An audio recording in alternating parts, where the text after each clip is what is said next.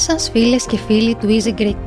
Είμαι η Αναστασία και θα είμαι μαζί σας σήμερα σε ένα ακόμη επεισόδιο Slow News, ένα επεισόδιο στο οποίο θα μιλήσουμε για τα νέα από την Ελλάδα σε αργά ελληνικά.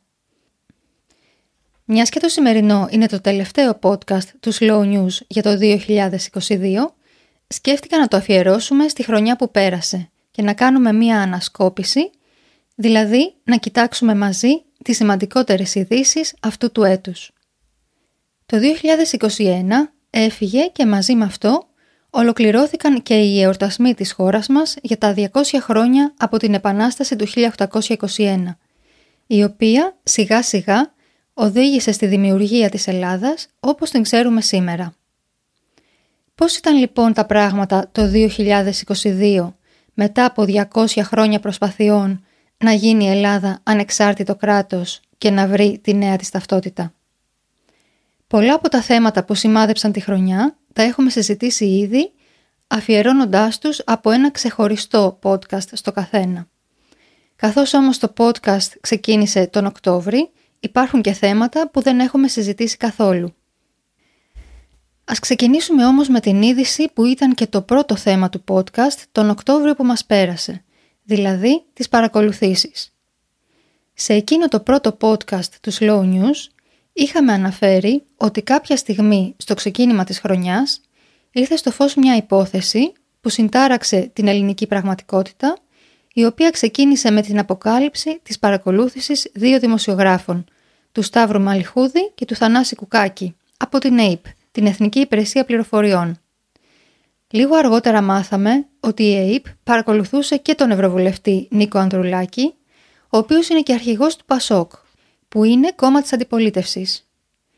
Μάλιστα, οι παρακολουθήσεις δεν γίνονταν μόνο από την ΑΕΠ, αλλά και από το Predator, ένα πανάκριβο λογισμικό παρακολούθησης.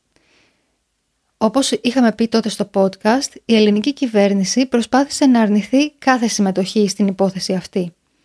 Αυτό που δεν αναφέραμε στο podcast εκείνο, γιατί μέχρι τότε δεν είχε ακόμα συμβεί, είναι ότι πολύ σύντομα αποκαλύφθηκαν και άλλες παρακολουθήσεις με θύματα μια σειρά πολιτικών, δημοσιογράφων αλλά και μεγάλων Ελλήνων επενδυτών.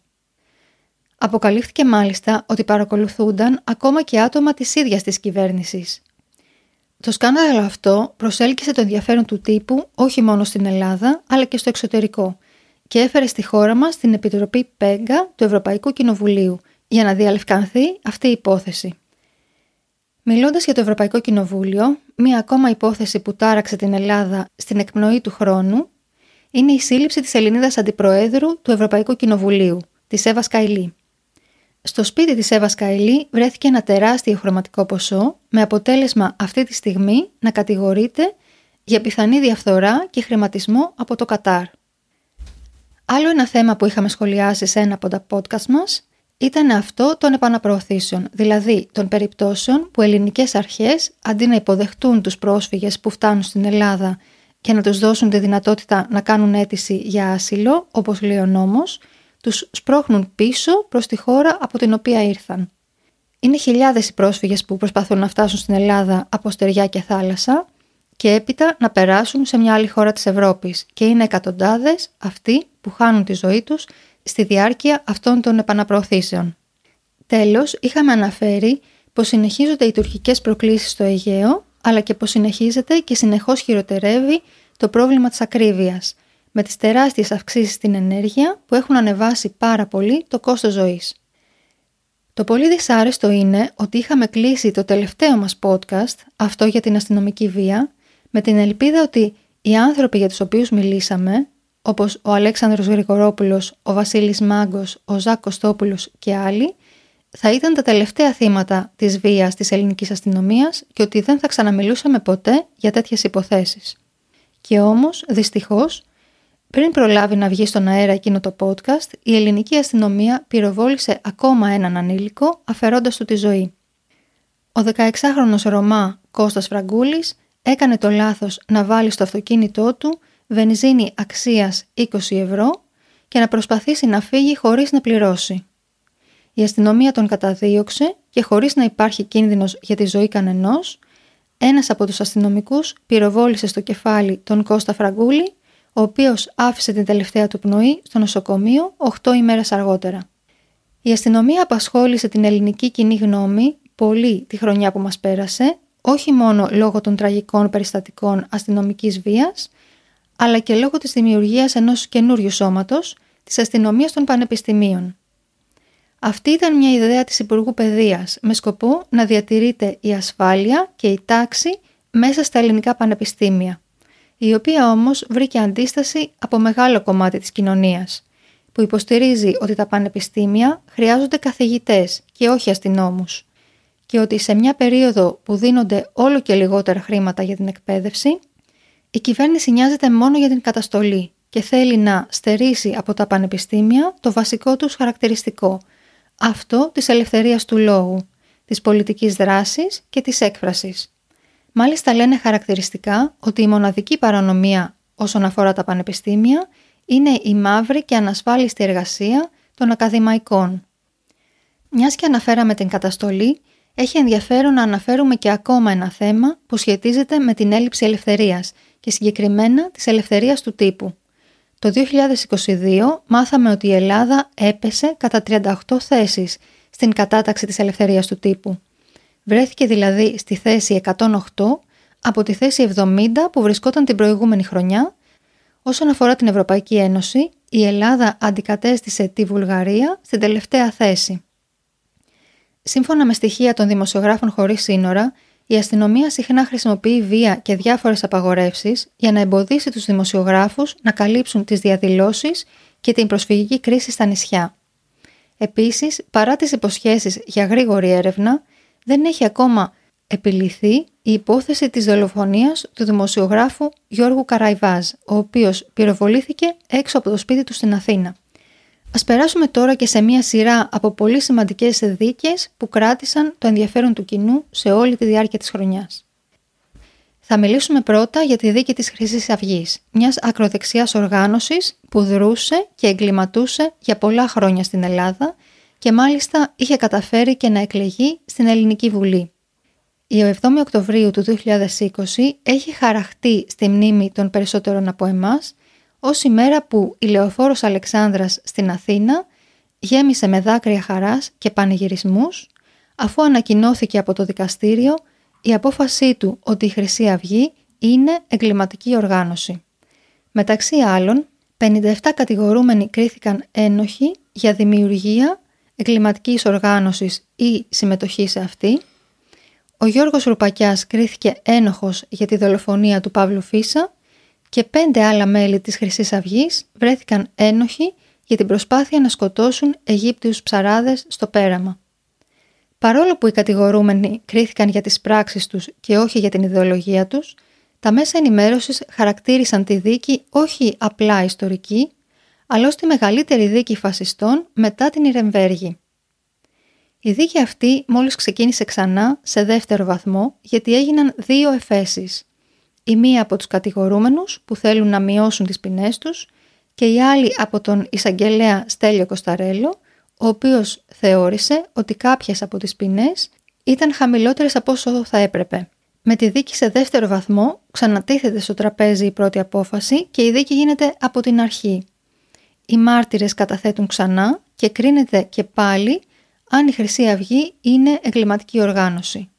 Αυτό είναι το μεγαλύτερο στίχημα και η απόφαση που θα πάρει το εφετείο, δηλαδή αυτό το δεύτερο δικαστήριο, θα είναι οριστική. Τον Φεβρουάριο του 2022 ξεκίνησε και η δίκη του Δημήτρη Λιγνάδη, ηθοποιού και σκηνοθέτη, ο οποίος για κάποιο διάστημα ήταν και καλλιτεχνικός διευθυντής του Εθνικού Θεάτρου, πριν παρετηθεί όταν ξέσπασε σε βάρος του το σκάνδαλο που θα αναφέρουμε αμέσως τώρα. Ο Δημήτρης Λιγνάδης κατηγορήθηκε για τους βιασμούς τριών ανηλίκων και ενός ενήλικα άντρα, οι οποίοι προέρχονταν από δύσκολα περιβάλλοντα, πράγμα που τους έκανε πιο ευάλωτους στην κακοποίηση. Μετά τη σύλληψή του, ο σκηνοθέτης δήλωσε αθώος. Το δικαστήριο όμως τον έκρινε ένοχο για τους δύο βιασμούς και τον καταδίκασε σε 12 έτη φυλάκισης χωρίς κανένα ελαφρυντικό. Προς έκπληξη όλων, το δικαστήριο αποφάσισε επίσης να αφήσει τον Λιγνάδη ελεύθερο μέχρι να ολοκληρωθεί η δίκη του σε δεύτερο βαθμό. Μια παρόμοια είδηση ήρθε από τον καλλιτεχνικό χώρο όταν τρεις γυναίκες ηθοποιοί κατηγόρησαν τον επίσης ηθοποιό και σκηνοθέτη Πέτρο Φιλιππίδη για ανάρμοστη συμπεριφορά και κατάχρηση εξουσίας ο σκηνοθέτης στα πλαίσια του ελληνικού ΜΙΤΟΥ. Η δίκη ξεκίνησε τον Μάρτιο του 2022 και ο ηθοποιός κατηγορείται για έναν βιασμό κατά εξακολούθηση και για δύο απόπειρες βιασμού. Μιλώντας για σεξουαλικά σκάνδαλα, την ελληνική κοινωνία συγκλώνησε επίσης η αποκάλυψη ενός κυκλώματος παιδεραστίας στην Αθήνα όταν έγινε γνωστό ότι ένα κορίτσι 12 χρονών αναγκαζόταν να προβαίνει σε σεξουαλικές πράξεις από έναν 53χρονο. Εκτός από τον άνθρωπο αυτό κατηγορείται και η μητέρα της για μαστροπία. Στο ίδιο κλίμα σοκ προκάλεσε και η αποκάλυψη σεξουαλικών πράξεων κατά ατόμων που φιλοξενούνταν στην κυβωτό του κόσμου, μια δομή που φιλοξενεί παιδιά που έχουν εγκαταλειφθεί από τους γονείς τους ή δεν έχουν άλλο τρόπο να διαβιώσουν. Ο πατέρας Αντώνιος που διευθύνει αυτή τη δομή ήταν ένα άτομο υπεράνω υποψίας και αγαπητός σε πολλούς στην Ελλάδα, με αποτέλεσμα πολλοί να μην μπορούν να πιστέψουν ότι κατηγορείται και ο ίδιος για τέτοιες πράξεις.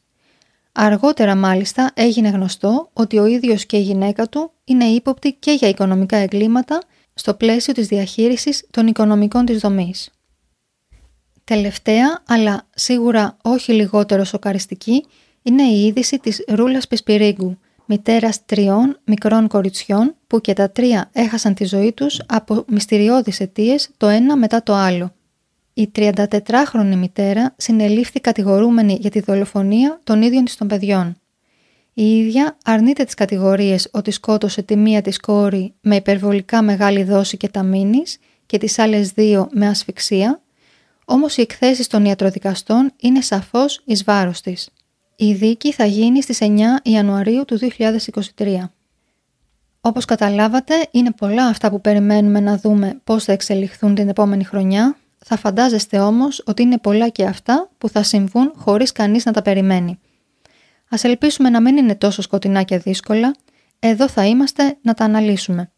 Μέχρι τότε, αν θέλετε να μάθετε περισσότερα για τις παρακολουθήσεις, την ακρίβεια, τις επαναπροωθήσεις, τις ελληνοτουρκικές σχέσεις και την αστυνομική βία, μπορείτε να ακούσετε τα προηγούμενα podcast του Slow News. Για θέματα όπως η δίκη της χρυσής αυγής μπορείτε επίσης να ακούσετε ένα από τα podcast του Δημήτρη και της Μαριλένας. Εγώ κάπου εδώ θα σας αφήσω με τις καλύτερες ευχές μου για όμορφες γιορτές, μόνο με καλές ειδήσει και ό,τι καλύτερο για το 2023. Θα τα πούμε ξανά στο ξεκίνημα της νέας χρονιάς. Να είστε καλά.